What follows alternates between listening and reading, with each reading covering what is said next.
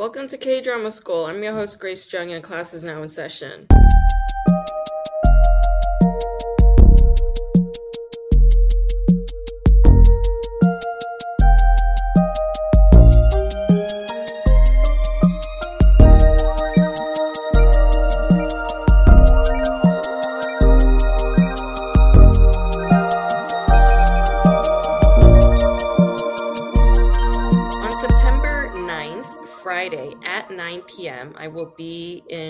Gowanus in Brooklyn doing a show at Ample Hills Creamery, which is a lovely ice cream shop. So please come through. That should be a lot of fun. I am going to be headlining at the Hollywood Improv on September 11th. That is this Sunday at 7 p.m. at the Lab. So that is the smaller room at the Hollywood Improv, but I will be headlining there. It's a really excellent lineup.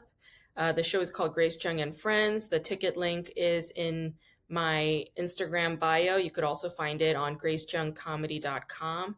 I really, really hope you can make it to this special night. It's my first time headlining at the improv, and it is a big step for me in my comedy career. So I really hope you can make it, and I really appreciate your kind support. Today, I'm going to be talking about the show Startup, which is a 2020 K drama that came out on TVN. It's currently on Netflix. It's written by Park who I noticed also wrote for this old Korean sitcom that I used to watch called Nonstop. And she's written a few other Korean dramas since then, and I haven't seen any of them. I haven't seen any one of her shows. Um, they're kind of catered to the younger crowd. That's probably why I missed them. But um, yeah, I, I saw Startup because a lot of my UCLA students recommended it to me back when I was still teaching. And, you know, I was pleasantly surprised by some of the freshness that this show had. First of all, it has a fresh twist on the love triangle. But I thought it was a little weird because I'm like, I, I don't see why the the guy who wrote the letter pretending to be Do-san was in love with Dalmi like there weren't that many opportunities for him to fall in love with her. So by the time I found out that they were in love, I mean he was in love with her, I was like, that's a little odd. I, I don't really understand what that what the deal is with that.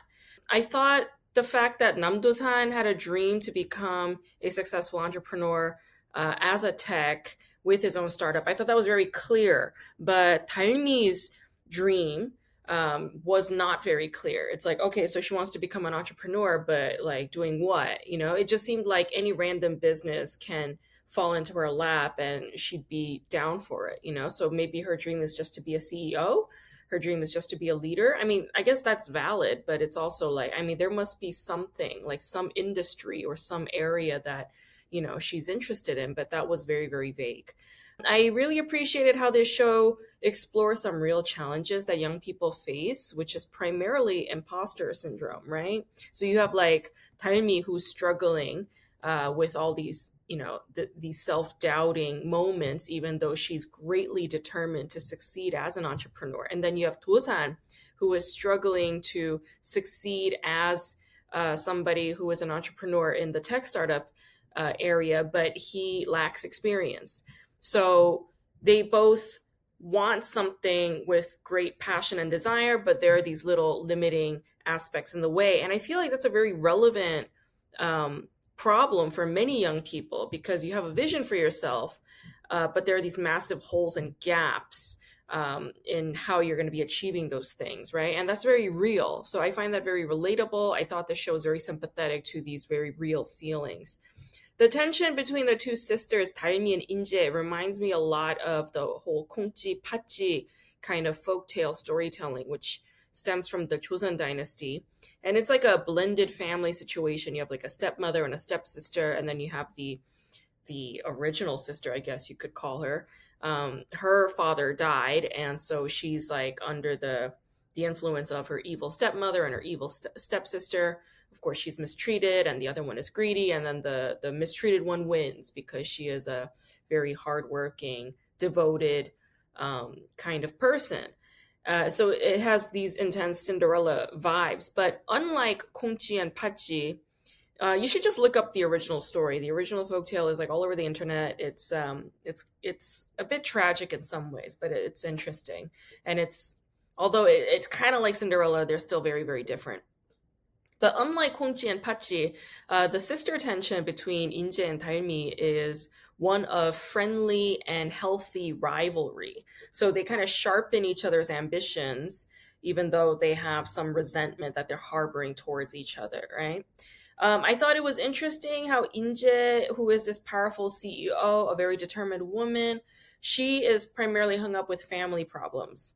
Like it seems like love and romance is not at all in her arena or in her atmosphere. It's like she she's got a very asexual vibe and I'm wondering like is that is that a marker of a successful career woman? Um, even the uh, the head honcho, the woman who like owns all of Sandbox, you know, the woman with the gray hair.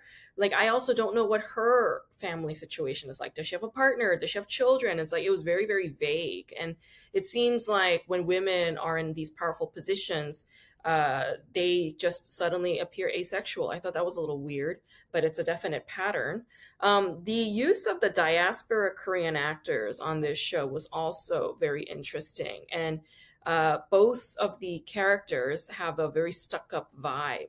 So you have Stephanie Lee, who plays Haha, the lawyer slash designer on this show, who initially comes off as a huge bitch, right? And then you have Alex, played by Jasper Cho, another very arrogant dude. And it's like, what's the deal, right? Jasper Cho grew up in Canada, whereas Stephanie Lee grew up in Michigan. So they're both um, Korean, but they grew up in North America, and they're both fluent in both languages, Korean and English.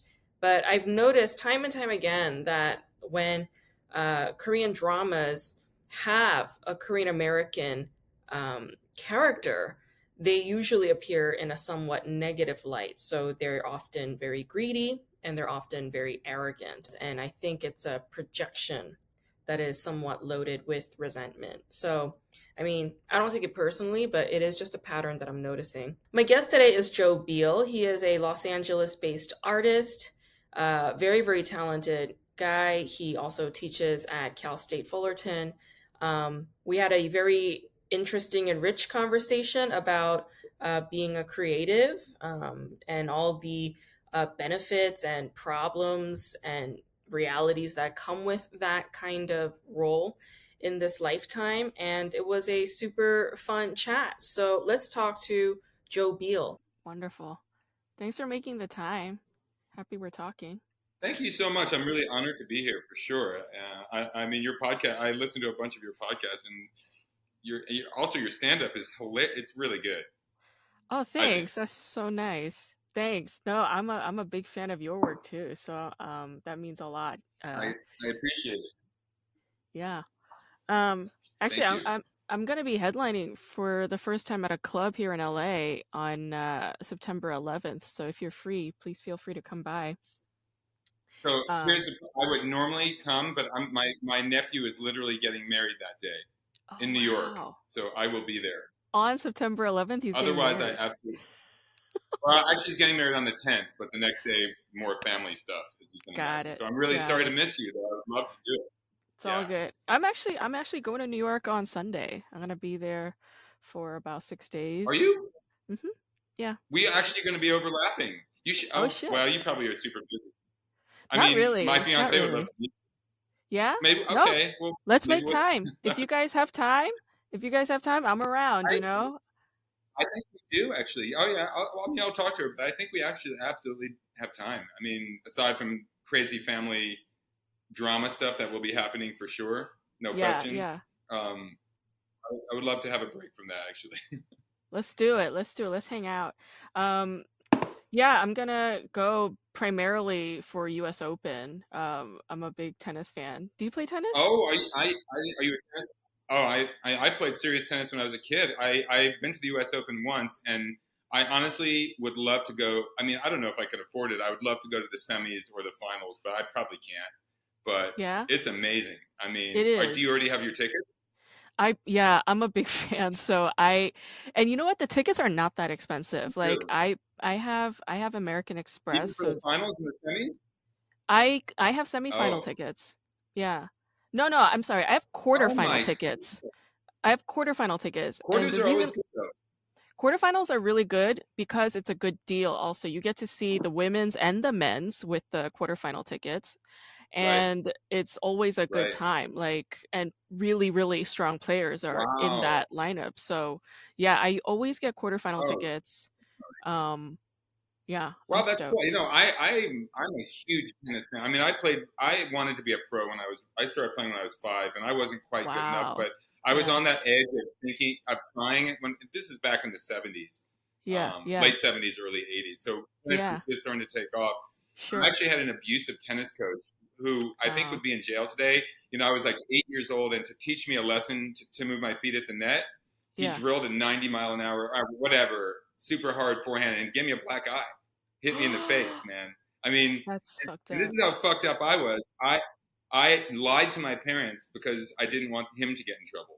Yeah, yeah. it's so messed yeah. up, man. Yeah, yeah. no, I think that's days. normal. That's normal of children to like try to um sort of curb like conflict, you know, to sort of like kind of right. pad things so that there's no conflict as children don't like to be the cause of conflict or be around conflict. It right. makes them feel more unsafe. So uh, there's a pro tennis player who used to train pretty hard, and then he had two wrist injuries because it does sort of like it's hard on your wrists. Yeah. So he Can went into yeah. surgery, and then uh, that was over. But now now he's a comedian.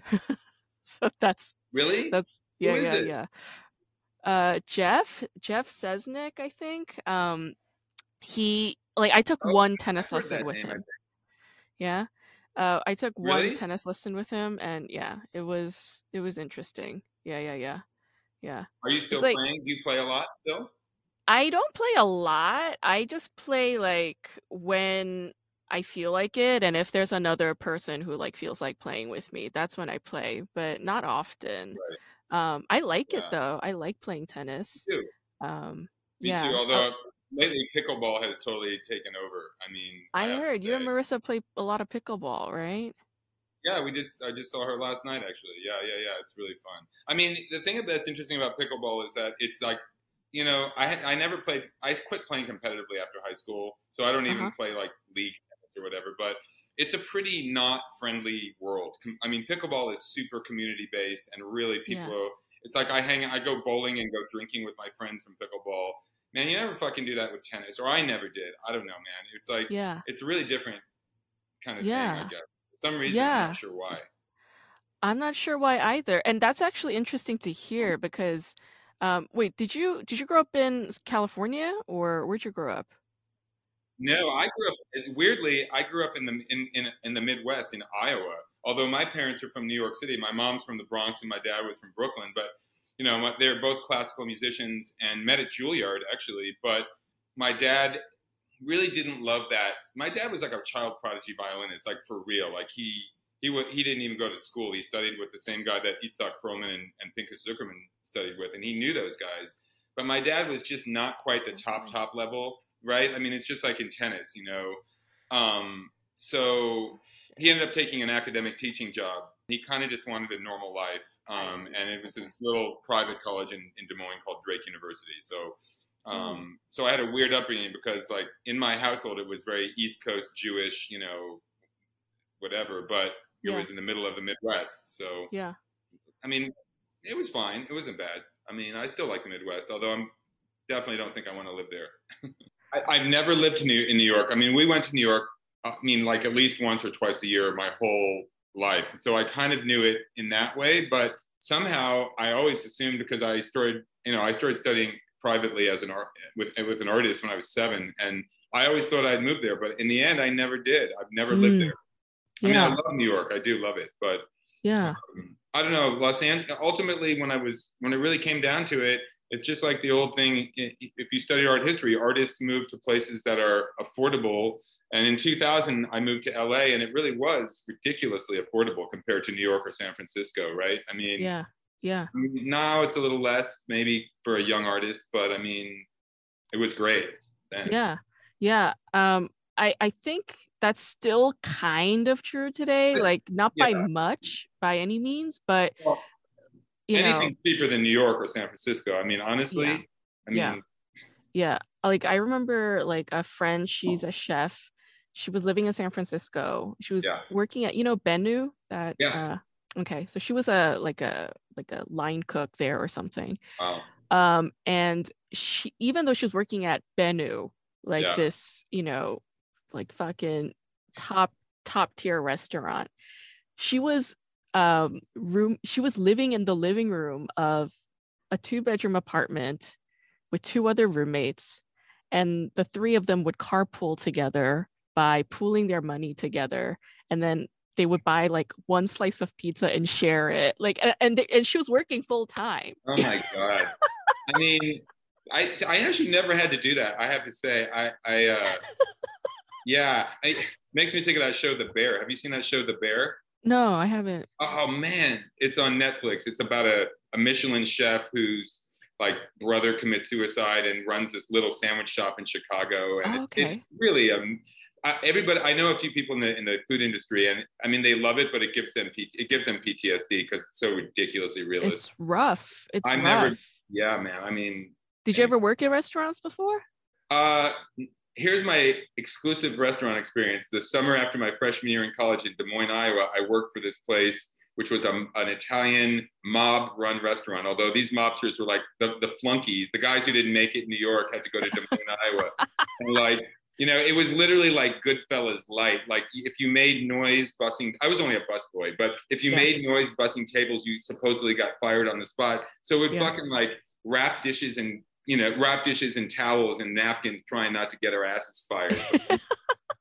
the last straw was I, they made us do all this stupid sh- other shit that we shouldn't have had to do. Like I remember we were cleaning the tiles behind the the food line. yeah Me and this other guy, we were on the ladder, you know, scrubbing the tile, and yeah some water dropped, dripped into a light, a, a, a power socket, and, and it literally shot him off his ladder. And I was like, dude, I'm fucking out of here, man. I quit Yeah. right there on the spot. So yeah, I didn't have to deal with it See, too long. you're so you're so wise because you know like a lot of people who work in restaurants like i think this is also kind of like social conditioning especially in the united states where they say like oh you have to pay your dues meaning you have to do some slave work when you're starting out in an industry or starting out as a young person Right. you know like unpaid internships is just a given here yeah. um you know like working on set for free it's Yeah. a given here uh Fuck that, man. I, I don't, you know, it's, it's really funny we're talking about this because when I was in recovery from depression and anxiety, I took one semester off from teaching.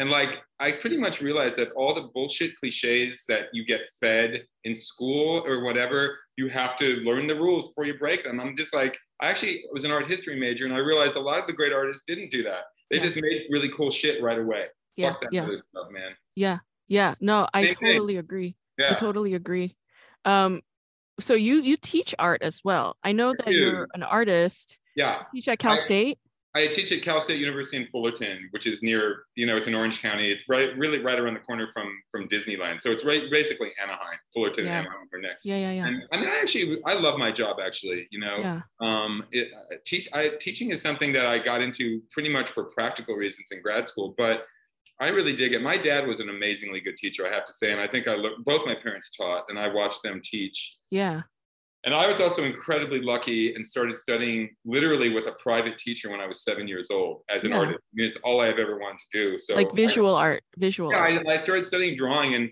like it's interesting because the guy was the guy was from New York originally. He actually went to high school with my mom at the High School of Music and Art back Wow. in the late '40s, wow uh, and they never met until they met in Des Moines, Iowa, which is they lived, crazy they lived like a half a mile away from each other. in the whole- crazy Isn't that weird? synchronicity yeah, it was meant to be But Mhm. he did not treat he, he- dude, he kicked my ass. I remember when I was seven, he was like, we were he had me drawing objects and he he'd be like, dude, that's not right. Do it the right way. You know, he's practically wrapping my knuckles. And it was it was like an old school apprenticeship, which Yeah. interestingly exists in many other fields, but for some reason in, in our culture now, yeah people don't tend to study art that way. I'm not sure why huh they do with sports, with music, with dance. You know, my ex-wife Hillary was an amazing ballet dancer. Yeah. And, I mean, but for some reason with art, it's not very common for people to study young. I'm Yeah. not sure why. Not sure why. Hmm. No, I also took private art lessons Did from you? grade Yeah, from grade Oh, really? school to middle school. So where, where was that? Was that? Are you from Los Angeles originally, or? I'm from New York Oh, originally. okay, all right. Yeah. Yeah. Um, but yeah, like I took private Wow. lessons with like, you know, just like local Korean American artist people. They had these little um like after school kind of they call it a hagwon. It's very like common among A- like East Asian Americans, especially and in Korea and in Japan, uh, and probably Taiwan and Hong Kong. Yeah, But um I, yeah, I, I took lessons there and I that's kind of got the basics down from there. But after that, after middle school, I never took lessons again. So like I kind of have this like I love to like paint and stuff, but I have this massive insecurity when it comes to it because I think as I think like, oh, I'm not technically advanced or I'm not technically equipped to uh do something you know that's very um like detail oriented or blah blah blah. It's like i get in my head a lot. By so the way, um I, yeah. I feel exactly the same way about myself. really? Oh yeah, that's madness. No. really It's uh, absolutely, dude. I mean, my, you know, like when I go to the Metropolitan Museum of Art, I walk through like the, you know, the early Renaissance, you know, like Yeah. Northern European stuff. I'm just like, my shit looks like, you know, Jackson Pollock. I mean, it's really, it's really disheartening. Now, here's the deal: yeah the yeah. imposter syndrome. All right, Yeah, everybody has it. I, I, I always tell this to my students. When I, one time I was listening to to uh, Fresh Air with Terry Gross on NPR. yeah He was interviewing the actor Gene Hackman. You know, like that Yeah. guy, like he's an amazing actor. He's been uh-huh 300 movies. He's Yeah. like your actor's actor, right? yeah yeah So she starts the interview. He says, I don't remember the exact, but she says something like, "Well, Gene Hackman, it's great to have you. You know, it must be amazing to to be at the height of your career, knowing you're you know a great actor. and You have all this you know law.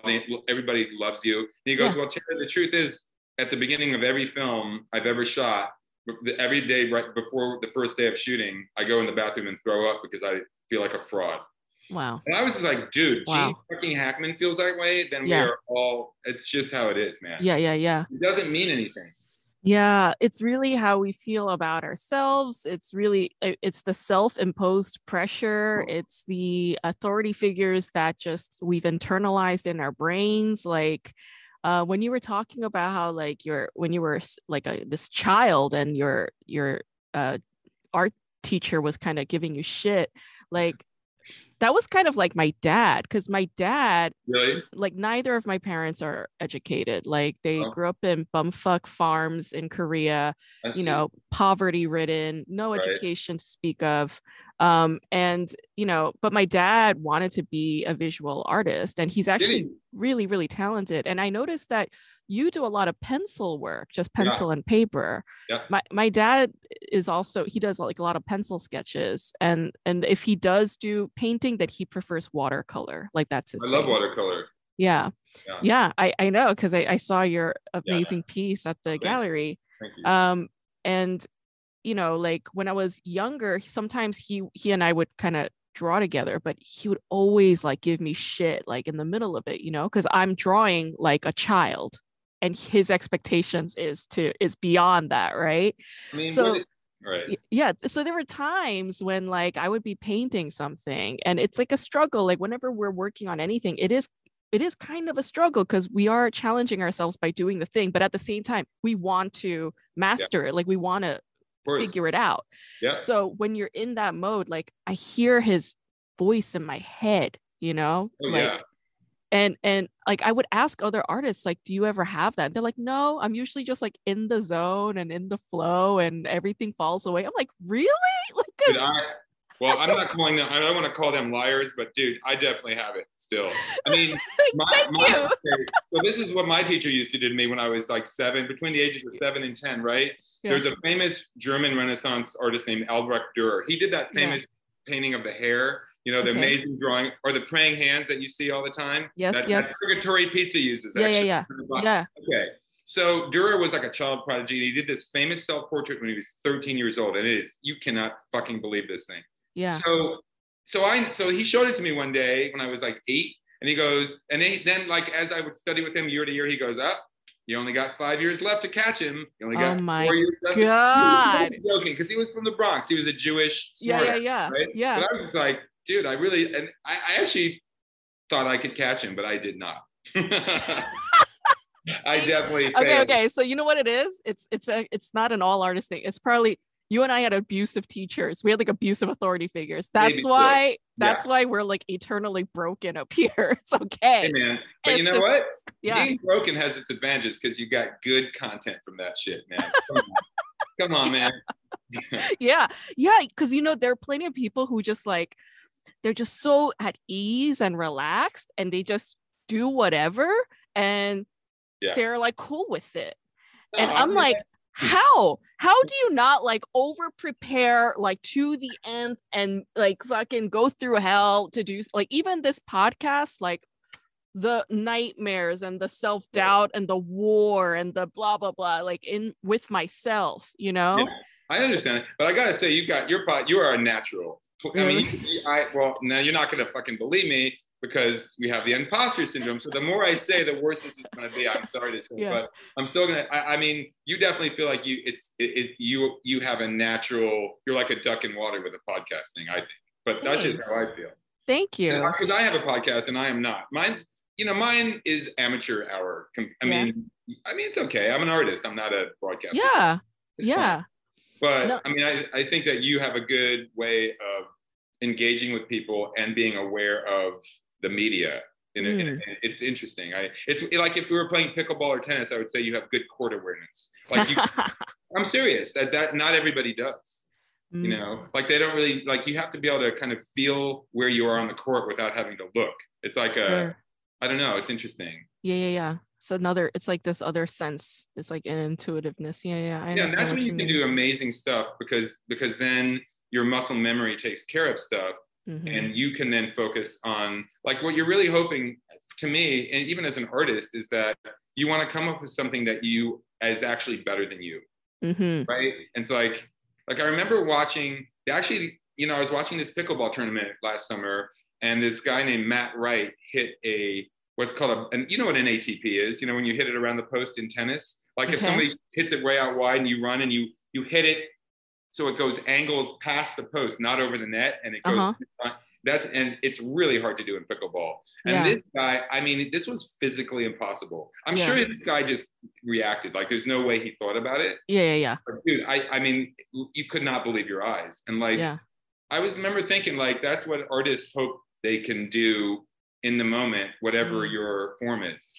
yeah and and that comes with a lot of self-trust doesn't it it just well, plus you, just with hundreds of hours of sweating it out, man, you, you got to put the work in. the practice yeah And I mean, I think that's, that's where, I, even though I'm really interested in contemporary art and all forms of art, I, I still think, I still really believe in the thousand hours, you know, Yeah. whatever. I mean, yeah um why do you do pencil like what what is it about pencil that is like i mean because i see it in all of your work i was kind of looking Yeah. at your old stuff i'm like oh he does a lot of pencil like what Dude. draws you to pencil specifically I mean, I probably I can answer that. It's, it's a little bit of a layered answer, if that's okay. Um, Yeah. Well, first of all, I think you know, for me, and this is just full disclosure, I, I find painting horribly difficult for whatever reason. Although I am now painting. I mean, I'm doing. I'm starting a series of three massive pieces, including a sequel to the big TV piece. These are not going to be drawings. They're going to be paintings on panel. So full Wow. wow And but so on the other hand, drawing is like my natural habitat. You know what I mean? Like I was always really good at it. And I mean, I don't know. So I guess I guess the thing is when you have a natural ability, it's like a double-edged sword. On one hand, you don't want to sit back on it and be lame, yeah right? You, you want to challenge yourself. But on the other hand, i- if you really master it and and really feel comfortable in it, you can you can say a lot of great things because you have a comfort with it. And Yeah. comfort does not have to mean complacency if Yeah. you have an inspired idea. So for me, drawing has always been that way, and and I, Mm. will- I'm certainly going to continue to make drawings. Mhm. Um, but now this is the other side of the coin. I think one of my problems as a person and you know therefore as an artist in the past has been that I was afraid of life and I talked myself into hating painting. hmm. And and I love color, but I hated using color. And I realized after during my depression recovery that it was it had nothing to do with art, even though I would hide behind it. I would always say I just love drawing. The truth is I I, I was afraid of the messiness of painting and the subjectivity of color, which Yeah. makes your life a lot more complicated as an artist. There's no doubt. I'm not saying it's better, but uh, once I faced that unpleasant reality about my personality, I suddenly started making paintings again. Yeah. So Yeah. I'm not sure that my previous answer is actually true. Sure. Yeah. No, I love that. No, our our answers, the ones that we gave in the past, they they evolve as we change. And you know, it's like let me ask you this, when you paint, how do you feel now? I love it. I here's the thing. You know, can I tell you a quick story about my recovery? Of course. Of course, So- please. I, I, I, in my one of my huge problems in the past, and I still have to fight it, but it, I was pathologically nostalgic, meaning like even though my ex-wife and I split up, and there's no question that we're not supposed to be together, I don't want to get back, and neither does she for sure. Yeah. But I would still like if I saw a ticket stub from like 2007 when we saw Forrest Gump. Well, that's not the right year, but you get what I'm talking. Yeah. I would start crying or a practice. I mean, it's ridiculous. I mean, it's like to the point of insanity, right? Yeah. So I literally could not go to grocery stores, particularly Whole Foods, just because we used to go to there together. It's just ridiculous. Yeah. When I'm, I'm in Illinois doing doing my recovery program, and it, it comes up, and I'm like, I can't go to grocery stores because of this problem. Yeah. And so my therapist gave me this like five step thing to do, mm-hmm. and turns out you can get over trauma if you break it down into tiny bite sized pieces Mm. until until they're manageable. So Mhm. she said, first day you go to this grocery store, you drive around the parking lot, you leave. Oh. Second day you go, you park, you get out, you go to the door, you can't go in, you leave. Mm. Third day you go in, you buy one bottle of water, dot dot dot. Fifth Mhm. day you can do whatever you want. And and all, for the first four days, I did exactly what she told me to do. I felt like a fucking loser, dude. I was this is pathetic, man. Yeah. But I just did it. Fifth day I went and I I was fine, and I've never had a problem with it again Wild. and I started doing that for everything. So I guess my point is it's the same thing with art, right? It's like when you have a problem with something, it turns out if you it if I have a big piece, and you know that that big piece, it, that show took me five years, right? Ridiculously long. But now with painting, even though it's hard for me, if I just slow it down, and if I if I if I'm painting a hand and I can't get it in five hours, I'm like, fuck it, it's going to be ten hours. Let's say it's, maybe it's ten days, and if I just keep backing up until it's manageable, I have no Mhm. problem. Yeah. I'll get it. yeah, well, yeah. And but- and yeah. No, it's exactly the opposite of what your teacher said to you. kind of Yeah. although one of the things he said that i i forgot he said it's better to do an hour of good work and and stop if your concentration snaps than to Hmm. do five hours of mediocre unfocused work so in a way Mm. that actually is the same thing from a different angle because yeah. that because if you do that then you slow it down and i am like the ocd i'm or sorry the the um, adhd painter like i literally paint for 10 minutes and then i'm like on my phone basically if you saw me if there was a video camera on me painting yeah. you would think i was a fucking flake man i mean I, I but you did i don't care man i really don't care it's like we all have our own process. absolutely man and like most artists don't admit it but the things you have to do to even start the engine is like oh my god. I mean, you know, I- you know, my, I, I love poetry, and I, I, I remember hearing an interview with John Ashbery, who I think died. I recently. love John ashbery Me yeah. too, man. He's my one of my. uh, So anyway, he basically said he gets up at like ten in the morning or nine, and he literally spends all day not writing, Mhm. Fretting about it, like taking the dog out, and then about five thirty, you know, his his mate, his David, whatever, Kermani, his Mhm. longtime husband, hmm is about to come home from work, and he's like, "Dude, maybe I, you know, he's like boiling the rice or whatever. Maybe I should start writing." And he Mhm. just said he would, and then boom, it just like flows. hmm So, I mean, did he waste all day? I mean, I'd say no, No. but he might say yes because he probably feels guilty. Yeah. know. That's what it up. takes. I totally understand it. It's like uh I, I think all artists, a lot of writers uh have have that morning ritual. Like do you have like a morning ritual or when you wake up? Like is there- Definitely. what's your I- what's your ritual? Well, I get up insanely early. Since my reco- I feel like somebody who got hit by lightning and like whose personality radically altered and more in my my my my habits. I used to not be able to get out of bed. I wake up at four or five, even if I have been out drinking all night and I just got home at Wow. four thirty. I will. There's exceptions, but seriously. So my morning ritual is I get up, um, I I take a bath, I do Mhm. yoga every Mhm. day, man, or else I'm not gonna be able to move. Yeah. Um, and then I make shin ramen with two eggs, and I read. I read. I, I read the BBC Wow. while I'm listening to like really sappy classical music. Nice. Not even sappy, but whatever, just whatever. Nice. Um, Amazing. Yeah, and then and then I watch tennis highlights if there's Nice. a tennis tournament for sure. Nice. Something like that. nice. What, what's yours? Uh well, lately it's um I make tea. There's this uh green tea I really love. It's uh the kyoko the gyokuro one. It's um Japanese green tea. I make that. And it's like a very sensitive tea, so like water has to be a certain temperature. Like I like the whole like ritual of like putting it out and making it and da da da. So I make that, and then I I do a tarot card reading. Oh, that's then- cool. Yeah, and then I'll I got do a it. tarot card right here. Oh shit! Oh, is that the Hanged Man? Yeah, it is. Nice. Yeah, That's I a good tarot. one. Yeah, Yeah. yeah, that's cool. Every day you do a tarot reading. That's amazing. Yeah, yeah. Just, you know, because I I've been learning since last fall, like kind of teaching it myself. And, you know, it's just like fun to do and kind of see where Yeah. I'm at. Um, I oh, I do. I do morning pages as soon as I wake up. That's like What's a must. What's morning pages? So I write three pages of Oh, whatever. Oh, that's yeah. good. Usually I have like I don't know if you recall vivid dreams, but I have very Yeah. vivid dreams, so I'll Ew. record that. That's that's great. Um and then I do my tarot card reading and then I and then I'll do yoga as well. Yeah.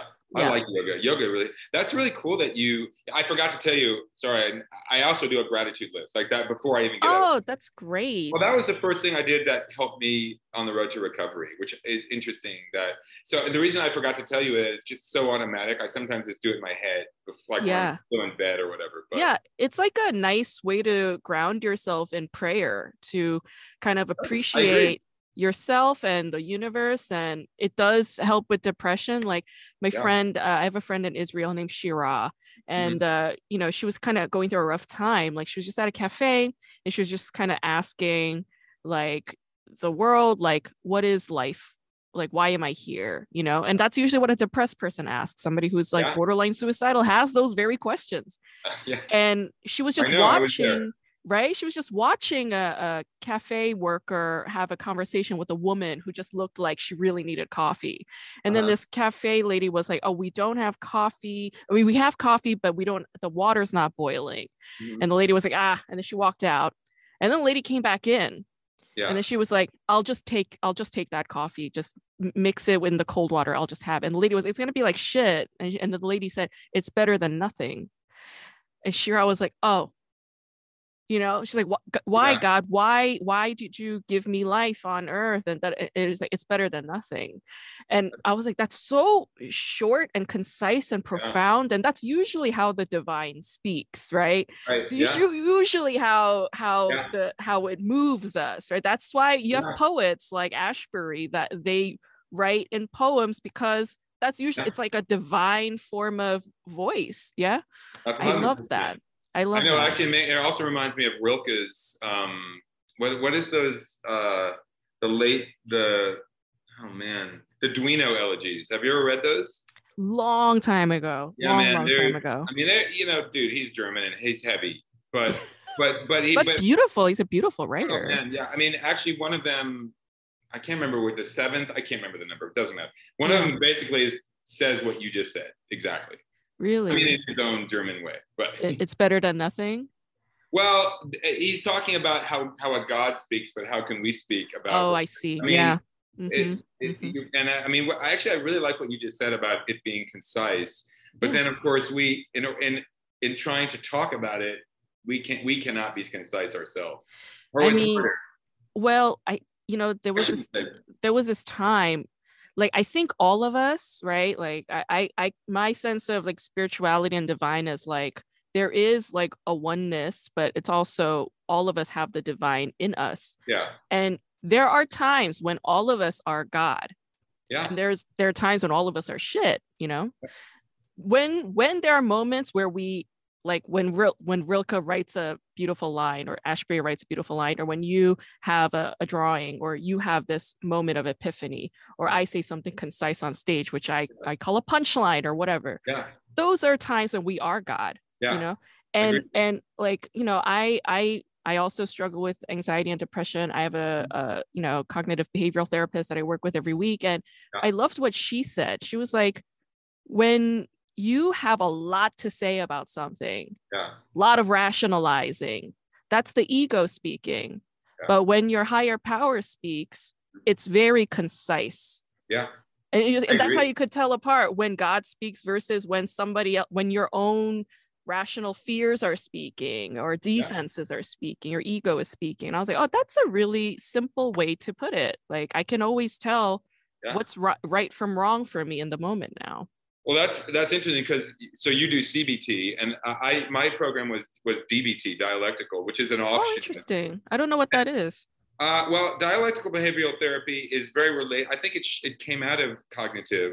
Hmm. I think this, and I so I'm gonna I'm gonna attempt to explain my understanding of the differences. I might be oversimplifying it, so Okay. somebody, one of your listeners, can correct me if that's not a problem. But I think part of the difference is, from what I understand, is that cognitive is more changing your thought patterns, and dialectical is accepting them but just changing your behavior. Oh. So for a guy like me, you know, I also attended a 12-step program for sex and love addiction, and it was very Mm. easy for me to rationalize those things. yeah. And if I try and change, if I try to change my thought patterns, I tend to be in denial and then repress it and then sublimate it, and then I'm fucked because then I Oh. can rationalize my bad behavior. So it's better for me to actually leave my thought patterns and and recognize that they're fucked up, but don't try and change them and just change my behavior. So I I I, I think I'm not quite as high up on the on the uh, evolutionary ladder, but that's okay. I yeah.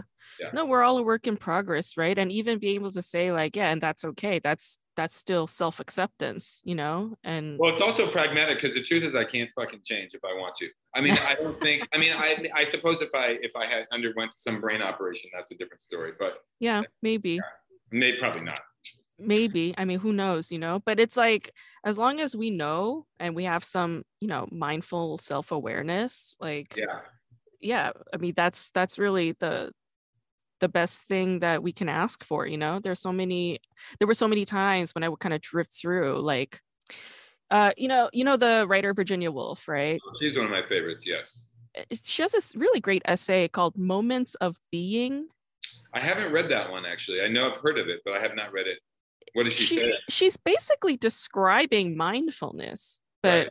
i don't think she was you know but but she is that's what she's talking about she was just Yeah. saying in her essay how there's so many uh there's so much time in her day where she's not there you Uh-huh. know Yeah. time is just kind of passing Yeah. through life is just happening Right. to her almost and then and then there are times when she's like fully present and aware and conscious and grounded you know? Right. like a lot of a lot of people use the word grounded a lot. A lot of spiritual people a lot of people in la use this word grounded a lot. And i'm like i have no idea what you're talking about when you say grounded. What does that mean? They're like oh when i do this i feel so grounded. I'm like what is grounded? What does that mean? And I- i'm reading some book about like reiki and stuff and then Mhm. in that book they were like groundedness and when you are fully in connection with your body and you're mindfully aware in the present moment that is groundedness i was like oh so it's mindful awareness Uh-huh. being mindfully present in the moment and i think that's what Woolf was talking about moments of being Yeah. um Okay.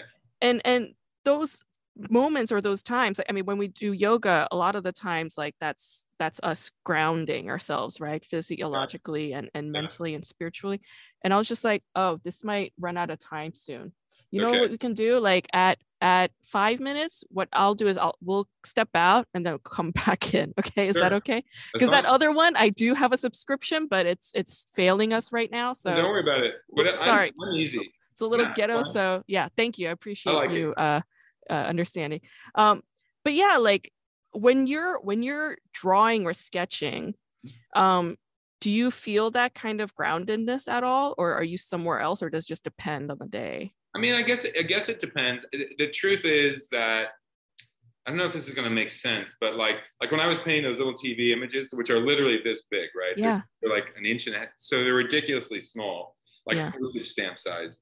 Yeah. But like when you're actually painting in there, and this is going to sound like uh, maybe a little hyperbolic, but the distance from the left to the right when you're really in there feels like a, it feels like a huge desert like it's like 25 Mm. miles or 2500 miles long and i really feel like i get lost in the terrain that's the best word i can use of the painting and like i'm mindful of the fact that i am i'm almost like I'm almost like one of those science fiction like microscopic creatures in a giant world or something. And yeah, and I'm aware that I'm in a on a weird trip.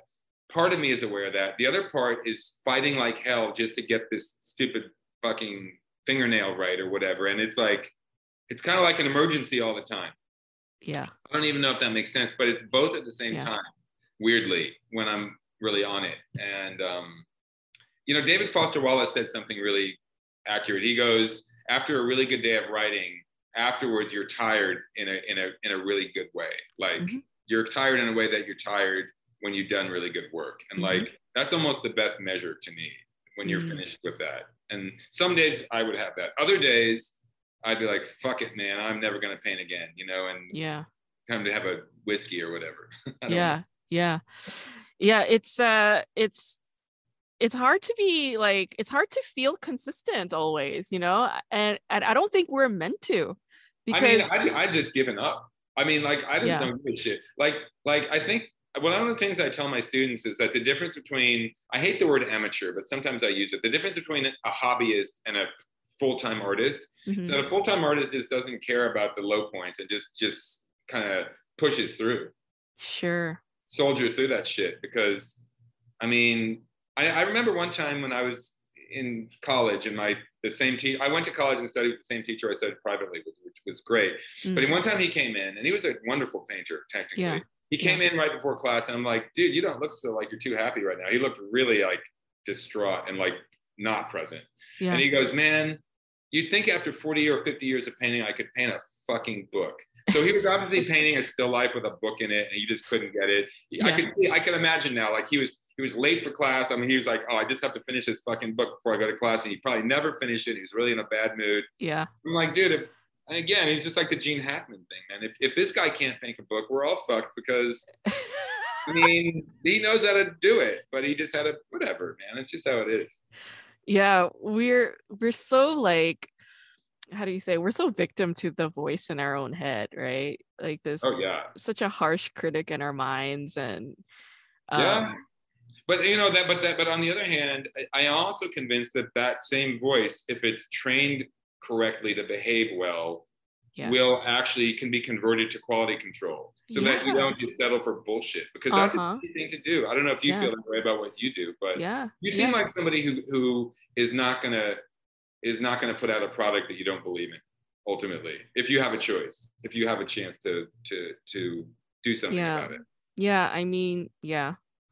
I have to believe in it and Yeah. you know, it's it's me and I'm responsible for me and how I represent myself and I want to Yeah. represent myself correctly and right. But there there's also a side of me that is a bit uh impatient. I don't Oh, know if you deal with that, but Are you like kidding me? I'm the worst.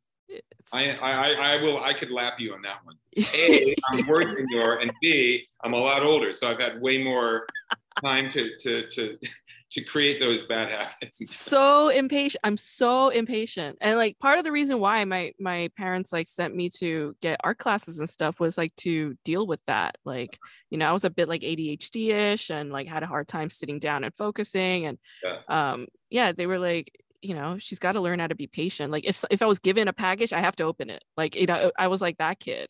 But um yeah sometimes That's when i'm doing art when i'm writing i can feel extremely impatient I mean, I'm pretty convinced that a lot. Of, listen, man. To I don't mean to go back to your previous question, but part of the problem with painting for me is that I just wasn't patient enough to, to master it. yeah And now I and now I know how to deal with it. Yeah. But it's not. It's I'm always feel like I'm swimming against the tide a little bit. right fine. Totally. I'm Yeah. not- Yeah. okay. Do you work with acrylic? You you for the TV thing you said acrylic and water paint, right? Yeah, I used I used a I used watercolor for some things, and I used acrylic gouache. And gouache is Ah. traditionally an opaque watercolor. Yeah. Now, but the problem with it, not to get all technical, but when you reactivate it, it comes. If you add water to it, it gets active again. So you can't layer it very easily. Oh, interesting. But acrylic gouache feels like gouache, looks like gouache, but handles like acrylic and dries, and then you can add layers. Great. So it's amazingly great. And now I'm using acrylics that called open acrylics by made by Golden that if you use this medium handle like oils. They they stay wet for one or even two days. So you can blend and man, you can I dude, they're amazingly. That's great. wild. I didn't even know that they made that product because I use golden acrylic too, but I, I Oh, don't the use best. that I mean, one. They are the best paint. I mean, Yeah, I quality yeah. and they're expensive. That you They pay, are. but it's worth it, dude. I mean, I, I I love golden products. Yeah. Well, the guy I, I'm also working for this artist who's I think this guy's a bona fide visionary genius. A guy named Tom Leduc, and an incredibly nice guy. Um, he kind of turned me on to him, and this guy is one of the like one of the best painters I've ever met. Period. Yeah. Unfucking believable. This guy. Mm. Yeah. Um, since we're uh, a K drama podcast, and I know Yeah. that you're into Korean television, Absolutely. um, well, let me ask you, what Korean drama did you watch first, like ever? Like Yeah. when was it, and how Yeah. did you come across it? Okay, well, my uh, my fiance is Korean American, um, and we've been friends for a long time. So anyway, K dramas are one of the things that we really did kind of early on. That I mean, I had not seen them, but I, I, you know, my favorite movie that I've seen in the last twenty years is Parasite, and I Mm. suppose that that maybe kind of primed me for that. Yeah. Um, anyway, uh, we watched two at once, although we ended up not. I ended up not finishing. We watched Crash Landing on You, which I didn't finish, but it was amazing. Yeah. But the, my favorite is still Itaewon Class, which Yeah. I I love that one. I still do. Um, Yeah. Something Very about that. like, stylistic too. oh man, it, it, I was blown away by how beautifully shot that one is, Mhm. and and the acting. I mean, I don't know the whole thing. I like I like I like it was almost like a samurai revenge tale and like Yeah, Korean drama form or something. for sure. Yeah. Yeah. Um, and I like love the guy who played Saeroyi. I can't remember his name, but now he's now V from uh, BTS is is doing a reality show with him and the guy from the guy the kid from Parasite, and they're like Yeah. hanging out. Yeah, I get. I haven't seen it yet, but anyway. Yeah. Um, and and the, the truth is, I've seen a bunch. I've been seen a bunch of pieces of a bunch of them, but I've never finished them. You know, we watched um, Kingdom, right? The the Mhm. zombie one, which I loved. It's a great Um, one.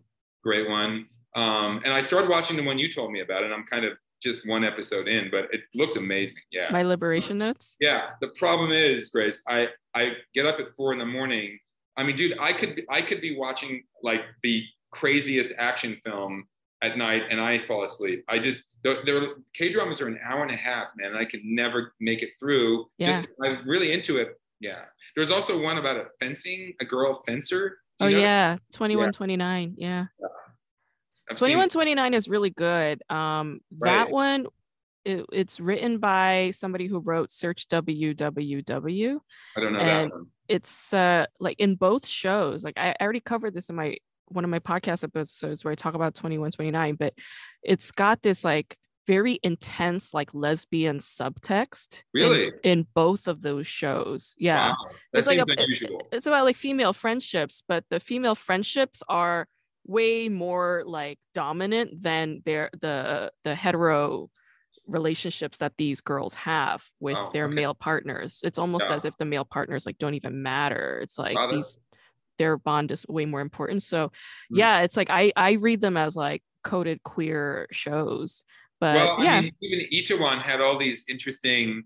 It's almost one of the things I like about him is that it actually reminded me of when I read Moby Dick. I don't know if you ever read Moby Dick, but um, there are these like chapters just about whaling. Like they're almost like infomercials about like this is what the book's about. And stylistically, you might think this is fucked up and totally breaks the flow, but they're actually really cool.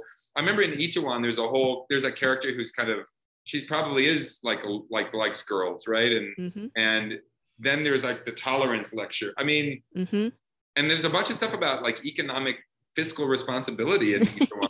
I'm just like, this is so weird, but cool. I mean, yeah, yeah. yeah. No, no, it's it's it's fascinating what K dramas like get used for and what each show like the function of each and like Mhm. sometimes there is this like a nationalistic or a socioeconomic purpose driven kind of text or um Yeah. yeah, like t- analyzing all of that can can be super uh, uh, interesting. Um sure.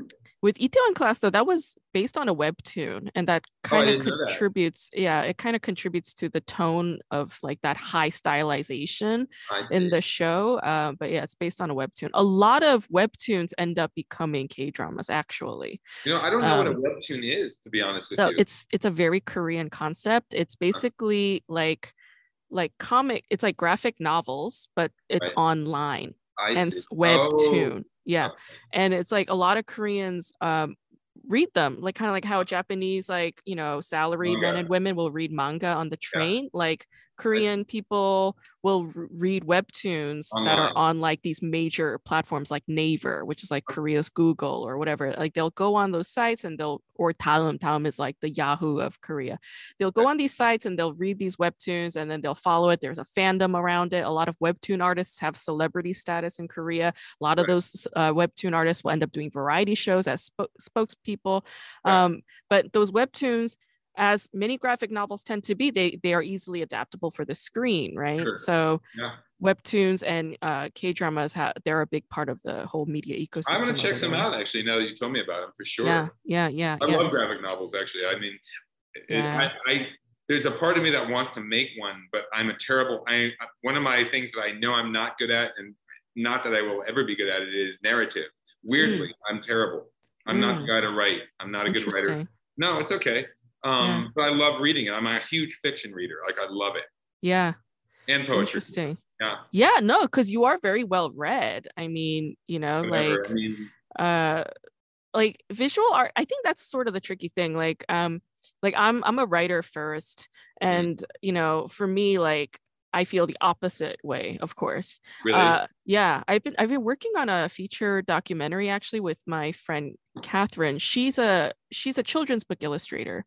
Um, she graduated NYU Tisch. She majored in filmmaking, and her specialization was animation. And you know, like she never really pursued it, even though she and I did collaborate on a short film together, like oh, a little okay. short animated film together, That's years cool. ago. Uh, but yeah, like she and I talk about it all the time. She's always like, I wish I was a better writer. I wish I had this narrative skill. And I'm like, I wish I could draw like you and make animations like you, you know? So it's it's always the grass is always greener, right? Oh, for and, sure. And I mean, but now I've realized that's what collaboration is. I mean, I'm really into collaborating now, even though yeah. my practice is very solitary, right? Yeah. But yeah. I was actually in a in a I was in an artistic collaboration for like eight or nine years before I moved to LA with a friend of mine yeah. Richard, his name is Richard Kraft, and he's a fucking amazing artist on his own, yeah. his own right. Yeah. Um, we, are not collaborating at the moment, but but it, we, we made large mixed media installations, and it was really fun. That sounds super fun, and it has to be fun. Like otherwise, it's it's like what the fuck. I mean, I tell that to my students. You know, like the word "fun" takes a bad rap, but I yeah, mean, you know, for me, like painting TVs is fun. So I mean, that's it is relative. I mean, right? Yeah, yeah, right. yeah no it's it's gotta be fun like I, I agree. I mean, this is also like very strict, like kind of parenting thing too. Like a lot of strict parents, you know, make yeah. it hard for children to indulge in fun. But like uh, everything has to be fun all the time. Like I think that is what the point of this existence is like just uh, to have fun and i you know, agree with you 100% right like we're talking about how it's it's hard to feel consistent all the time and be consistent all the time but it's like if it were that way we'd be bored as fuck and that's why we have these ups and downs and dramas and traumas and shit um, well, I mean, that's interestingly, I, that's one of the things I love about K dramas and K pop. I mean, you know, Jeanette, my fiance, and I went to see BTS in in, in LA. Yeah, Dude, yeah. I mean, look, Uh, you would not have pegged me for a pop music guy, although I really like it now. But yeah, aside, I, I still say the best show I've ever seen for me yeah. was two nights in a row at the Hollywood Bowl, Radiohead, and that, those, I mean, they're my favorite. Yeah. But I gotta say, man, BTS Thursday night, right after, right before Christmas, right after Thanksgiving, here in, yeah. at SoFi Stadium is very close second. It was one of the best. I mean, those guys brought the sh- and they're. I mean, I think that Suga and RM and J-Hope are artists. I mean, they really yeah. are true artists. And yeah. RM is like going to be a major art collector. That dude is like collecting. He's already doing it. Yeah, dude. There's a thoughtful guy. I mean, he's got soul. All of them do actually. Yeah. I really think they're special guys for real. I'm not just saying. Yeah, yeah. I mean, you know, like BTS is like it's it's a major. They're a major phenomena, and and like the fact that they're collecting art does not surprise me uh, when we were at your at the gallery w- with the with your work I, I mentioned this but like big bang you uh-huh. know they were like the bts 10 years ago yeah. but they have like you know paintings worth tens of millions of dollars like yeah. you know i mean most know? most most large companies actually do have an art collection truthfully because it, because ah. art turns out to be sometimes better investment than the stock market because it Mm. rarely goes down. I mean, it, it can, but it's a pretty damn good investment actually Yeah, yeah. these days. You know, That's interesting. Why do you Yeah. think that is? Is it because we're investing in the person or? Uh, well, I, you know, I think that it's the same. You know, my dad. I'll tell you a quick story. You know, my dad. We never had a lot of money growing up, and my dad died young. And my dad was a classical violinist. And in 1972, he bought a forty thousand dollar violin made in 1731 at the same time as Stradivarius. Oh my God. Now, when he died in 1990, my mom sold it for uh, over a quarter of a million dollars. Yeah, of yeah, course. and so she course. invested the money, and now she has a little. She's not super rich, but Yeah, anyway, so beautiful things never go out of style. And I think it's just like in dark times, people like nice things. I mean, yeah, I'm oversimplifying it, but art is something that the popular imagination thinks can't be done by normal people. Now, I'm Mhm, not even agree with that, but mhm. it has an aura around it. That's the reason fucking NFTs, you could, I mean, it, that is another phenomenon that is truly bizarre, although Yeah, it's yeah. really interesting. Yeah. So if you can get the, the public to, uh, you know, kick in its po- its popular imagination to the wonder of something, they will pay for it, man. yeah, yeah. I think I think you're right. Um, artists do have this aura around them. I mean, I don't you know, agree with it most of the time, by BTS, the way. BTS clear. being one. It, Well, it right. is. It's also like a projection, right? Like people projecting, like you know, it's kind of like how you and I we idolize certain figures, like you know, filmmakers or Oh, yeah. writers or what have you. It's like it's It's human a- nature to do that. It's a fandom thing, yeah, to have Sure. admiration and awe. And Yeah. Well, listen, um, I, I was I was I was walking down the street with my with my friend and the guy who I helped Tom Tom Leduc on. He lives on Larchmont, and we were going to get coffee, and then we walked by Conan O'Brien, who is one of my heroes. yeah, Dude, I I get tongue tied. I couldn't say anything. This guy, my friend, was like, "Dude, I, I think you're awesome." And he high fived him, and Conan was just like, "Cool, man." I mean, he was so cool. yeah, Yeah. I was just like losing my shit. yeah. Couldn't Oh, I love Conan. Yeah, yeah. Yeah, like he's amazing. the fact that he doesn't do a, a late night show anymore breaks my heart because I when know. I was uh, when I was like first starting out, I was like, my dream is to do a five minute set on Conan. Like a Well, lot of a lot of people have that like fantasy. Yeah. Yeah. like doing doing a five minute spot on late night TV. That's like a marker in a comic's career. And I'll bet you're going to do it. You will do it. You will manifest that. I bet. You know, I just this is on a much smaller scale, but this last week, the last week, the week, a couple weeks after my show closed, yeah, literally I met with three people, and now I'm working for my friend Tom, who I, I literally have been kind of hanging out and doing studio visits and just interacting with people who are my artistic heroes in Los Angeles, who I would like would have written fan letters to, and it's really tripping me out. Uh, You know, it's not like they're household names. This is all these are all small bubble worlds, but Sure. gives a shit, man. yeah, I'm like, I'm getting like letters of support, and they were people like, dude, I really like your show from people. I mean, it would be like getting a letter from Richard Pryor or whatever, you know. Yeah, yeah, It's really, and I'm not saying it's because I'm good. It's just, it just happened. I mean, people are supportive and nice, but it really is meant an enormous amount to me. Over, the, I never thought I would get to this point ever. I, I didn't even think I was going to ever make art again when I was depressed. So mm, it's really crazy how things can flip if you if you click into the you know john ashbery speaking of him always talks about like if you can just dip your dipper into the into the unconscious river yeah, that's how he writes man he's it's like it just it just does itself and Yeah. like he doesn't mean it egotistically he means it i mean i know what he means yeah.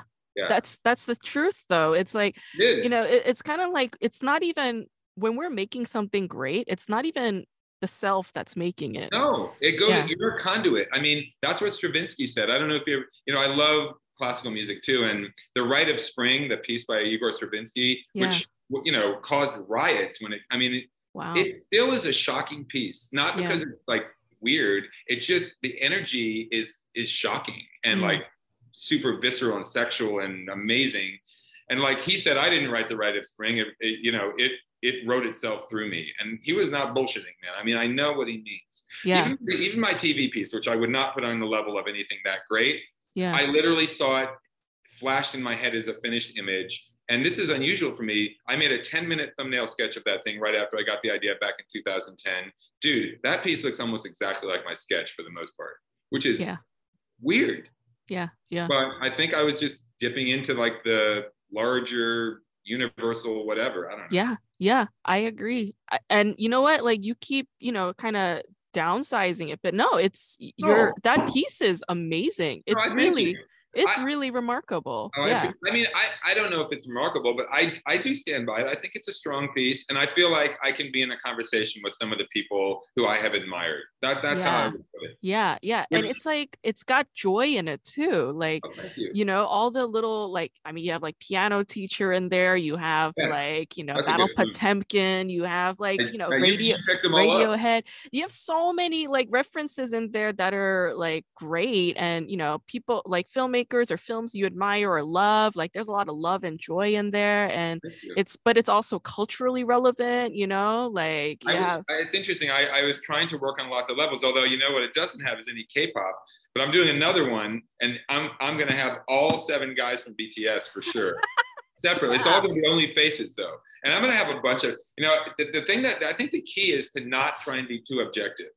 You know, you Uh-huh. can take things from the world and try and be kind of you know journalistically uh, magnanimous, but yeah, yeah. but but you don't want to be i don't want to be just like a cold journalist so dude there's going to be a lot of each and one i mean i'm just going to put stuff in from things that i think are important or brought Yeah. me joy or horror or whatever yeah yeah it's it's so much more fun living life as an artist because you know when i was teaching i was teaching undergraduates for like film and tv Oh, studies and they didn't know that. yeah because i i got my doctorate at ucla and that's where i Ah. was you know and i i would teach uh, undergraduates and like Yeah. they would they would ri- want to write a paper about a show that they love but problematize it uh uh, you know kind of like you know as if they're they're trying to cater to somebody or pander. And right.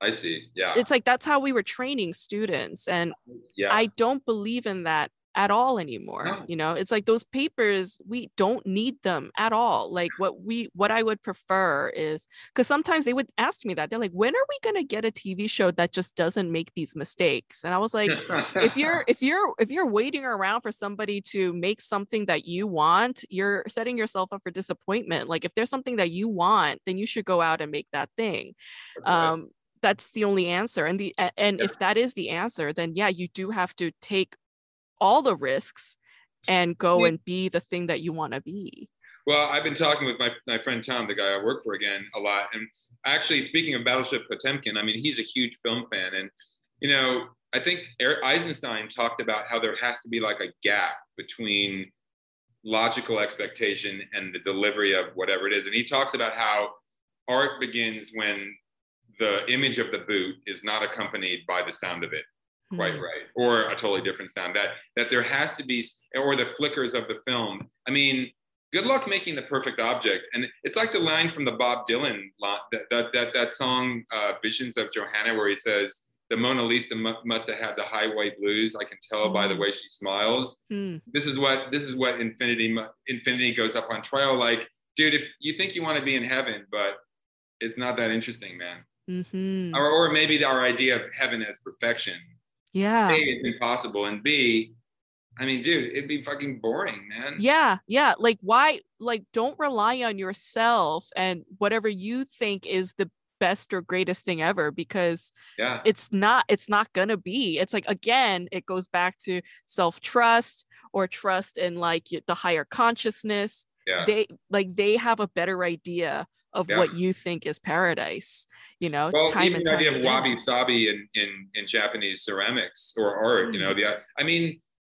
the fatal flaw is what makes things beautiful. I mean, you know, I remember studying a lot of symbolist um, philosophy and you know, 19th century. I, I think Charles Baudelaire said that and I'm not saying this is a hard rule, but it's kind of a good one. You know, we can only call something beautiful that has an element of horror or disgust in it. It has Mhm. its, it has a seed of its own destruction in it in there. yeah yeah and yeah I yeah mean, that's a little lofty, but I I kind of think it's the same thing we're talking about. I agree. I agree. It's like, you know, there's certain um actors or actresses like whose faces are like there's something about it that's like it's a little off-putting, but I want to see them in everything, you know. You know who's like that for me is uh, Bobby. What the Bobby Lee? The Bobby Lee? Yeah. I mean, I, I, my, my, this friend of mine from uh, Portland had this theory about when we would, you know, be dating girls or we're trying to date girls. And Yeah. he had this idea of the, the attraction repulsion principle, which is Mhm. you really want to get with the girl who's kind of like attractive, but also you feel a little repulsed by, but then there's something there. Yeah. Yeah. Bobby Lee is so cringy to me, but but then I can't stop. Eh, but he's so human, and I the guy's so vulnerable. What do you think of him? I'm curious. I love Bobby Lee's Okay, comedy. I love Yeah. Bobby Lee, and you know there are like my theory behind Bobby Lee is like he's like a fat round Asian dude, and you know when we think of like the Laughing Buddha, who's fat round Asian Yeah. dude, it's like Okay. there, it, there, there's a inherent and eternally lovable principle Yeah. about that as a Yeah. being as a Yeah. concept and therefore bobby lee will be eternally and inherently lovable to all because he is like this laughing buddha replica and there That's are a lot of fat round asian comics like dante chang's another one like Uh-huh, people yeah. are just naturally drawn to them And- and Mhm. it's And because of that um, uh, Jeanette recently showed me videos by the, the older pops, uh, K-pop guy, G Dragon. Is that his name? Uh, yeah that's he's from big bang yeah right. I mean, that dude is so fun to. I, I I would love to see him perform. I know his his concerts probably cost so much, but I- yeah he is fun to watch. That guy, man. Like he He's- definitely doesn't seem to have an ego, but he can strut though, man. It's an interesting combination. like he's been training to be a k-pop star since age five so I didn't know that. he okay. yeah he's like not even a person he's like born bred designed to be a celebrity and i i agree like there's something about him that's like very androgynous Yeah. um there's like he's very warm. It's so like he Yeah. is. He has. I know what you mean, but yeah. he's like he's like such a celebrity like such a star like right. um and yeah like it's like i can't stop looking at him you know Yeah. like yeah everything he But does he really, so he really seems to laugh at himself. So he reminds me Mhm. of Conan in that sense, where Conan even has Yeah. talked about this in interviews, where he's like, he always points it at himself in the end, and it's always hilarious. But yet, it, it's admirable somehow. And you, Yeah. the the self-deprecation yeah that's that's conan o'brien but still, but still, but still, he can still be a star uh, somehow. I mean, it's Yeah. yeah. It, it- it's like a it's a humility you know it's like a form of humility and and it is in the case of conan o'brien it's like a genuine self-loathing thing Right. that Oh, stems yeah. from his irish Yeah. catholic upbringing Yeah, as well Well, I mean, actually, you know, to me, there's something in Korean culture. I don't know if it's Asian in specific uh, Mm-hmm. completely, but it's also Korean. Like Jeanette and I were watching reality dating shows. There's this one called, is it Singles Inferno? I, I don't Yeah. know what it's called. You know it? So like, I, i've seen it on netflix it oh yeah, up. yeah. So like the mm-hmm. first time we watched it, I was just like, what the, f-? you know, like. it's like it's like it's like the bachelor opposite it's like yeah everybody's nice to each other they all help each other yeah you're like, oh, and all the hosts are like rooting for them, you know. Yeah, yeah. It's like, gee, this is so beautiful in a way. Like, yeah so not American. It's hilarious. it's very polite isn't it yeah no no there's a like i wrote my whole doctoral dissertation on korean variety shows and there's Mm-hmm. this one show it's no longer on air but it was on air from 2005 to 2018 so a long time Wow. and it long time. dominated dominated the saturday evening slot for like a long time Yeah. uh but it's called infinite challenge and it's like six uh comedians Mhm. and all they do is like just fucking tear one another down and Okay. fight and you know so it it depends like Yeah. come- the comedians in korea they are all about Yeah. bringing like destroying themselves destroying Right. their images destroying one another it's very Right. cutthroat uh but when it comes to other others like Uh-huh. Like singers or like actresses or other like golf players whatever Mhm. uh if they have a certain status and it's like it's not a like a comedy show they Uh-huh. do a lot to maintain good social graces decorum uh not tr- like you know fucking impose on one another it, it's it's really fascinating like That how is- that line gets drawn well, I can't imagine. Even, but you can you can answer this, but I can't imagine that even the meanest comedians in Korea are as bad as the Japanese did those shows where they did. actually the- the Japanese comedy, like variety comedy, where it's like they push uh-huh. things to the limit, like very physically abusive as well. Yeah. All of that was copied by Korean producers in the early age of television when uh-huh. Korea was still struggling with like what kind of programming do we come Right. up with? We have the we have the technology now, but how do we come up with programs? How how do we come up with content? A lot of them flew to Japan. They would sit in hotels, watch TV for like 30 hours and then fly back to Korea and then have a meeting on Monday and then fucking replicate the exact same thing and then of course over the years like like koreans started to make it a little more subjective a little more idiosyncratic and it's evolved into its own thing but Right. Yeah it, it it's Interesting. yeah it mirrors that yeah yeah it's it's I'm- like very masochistic and sadist I'm, I'm super. I mean, I've never been to Asia. It's really weird. Really? wait No. you've never been to korea yet I've never been. And, I, and here's the thing: like when I back in 1985, I took an Asian art history class, and then in '86, I took a an Asian history class way in college, and both really changed my entire paradigm of, of what culture and art Yeah. is, like for real. Yeah So, but and ironically, I've never been there, and I'm so the first time I'm going to Asia, I'm going to Korea, and I'm also getting married there. I'm getting Right, married. that's in right. Seoul. So it's just gonna be, it's just super trippy, but you're great. gonna have a great time Oh, yeah I'm super. I mean, I'm Yeah. super excited for sure. yeah do you Yeah. know where you're gonna be besides seoul I don't. I mean, I we. I think I have three and a half weeks. You know, and the wedding Okay. date is not even quite set yet. We're still working on that. But yeah uh, I mean, dude, I don't. I mean, I it is. We're doing a traditional Korean wedding. I'm wearing a hanbok. I mean, it's going to be full on, man. yeah that's exciting that's Yeah, exciting I, I, I love new experiences now. I I'm that's where I'm the opposite. Of, I used to be super scared of the world and like change was terrifying. So in the old me would have been like hiding under, you know, I would never have gotten out of the airport. But I'm I'm I'm like let's let's go, man. It's Yeah. great. yeah that's amazing and you know it's it's it's interesting because like i've been having similar conversations with a lot of people lately but it's usually like the things that you're afraid of tend to be the things that you want the most and Definitely. once Yeah. we admit that to ourselves and then Yeah. just go for it that's when we're the most happy and Well, even artistically, I don't know if you feel this way, but like if I'm if there's an idea that feels like too much or you know like actually it's funny because i'm just over my table i'm looking at this sketch that i literally started this huge piece in 2007 or 8 and i abandoned it because i thought it was cheesy and i didn't like it and i destroyed it but i was smart enough to take a picture of it and i'm like i found the file about three weeks ago and i'm just like dude that was a what the fuck is wrong with you? That was actually a good idea.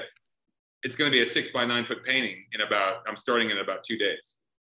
That's so, So- great yeah man it's really interesting if you just get out of your own way but that's i mean i say it that way but that's not that easy to do sometimes. So would you would you then uh advise uh artists not to destroy their work ever? No i no i actually wouldn't say that because as philip guston who's one of my heroes said sometimes you, you have to destroy things because you're not ready to, to do them yet. And Ah, and and destruction it's just like it, it's just like zen or you know you have destruction is part of life. And if you don't just if you if you actually here's my analogy. Joseph campbell you know the mythologist talked about the difference between the eastern dragon and the western dragon. You know the the chinese dragon is about life and prosperity and embracing the world. Mhm. the western dragon it hoards is a hoarder and greedy and it hoards two things it can't use virgins Mm. and gold can't do anything with either of them. What the fuck man? But that's and so the myth is basically like saint george kills the dragon you're slaying you're slaying the greedy you know hoarder who's afraid of life you know? And Mm. i was the i was the western dragon for for basically 54 years. Wow. Yeah. wow. No longer man. Not doing that shit. Well, congratulations on becoming this Eastern dragon, man. Well I'm, I'm not sure i've become that yet but i'm at least i know i'm trying to. You're on your way. I appreciate that Yeah, that's great. Well, Thanks. I, I- I'm excited for for everything that that you. you know you're looking forward and ahead to, and congratulations on on the uh the wedding that's coming up, and you. yeah, um, yeah. If you and and your fiance have time, like let's hang out in New York Absolutely, no, I'm, I'm, gonna I'm, we're gonna hit you up, and and I'm I, I don't know if I should do this publicly, but I definitely would love to have you on my podcast. Though it's gonna be amateur hour compared to you, but but I would love to. You'll definitely give it Yeah. some street cred. Yeah, I I no, I would We'll love to. I would love to. After- It's after, it's after New York.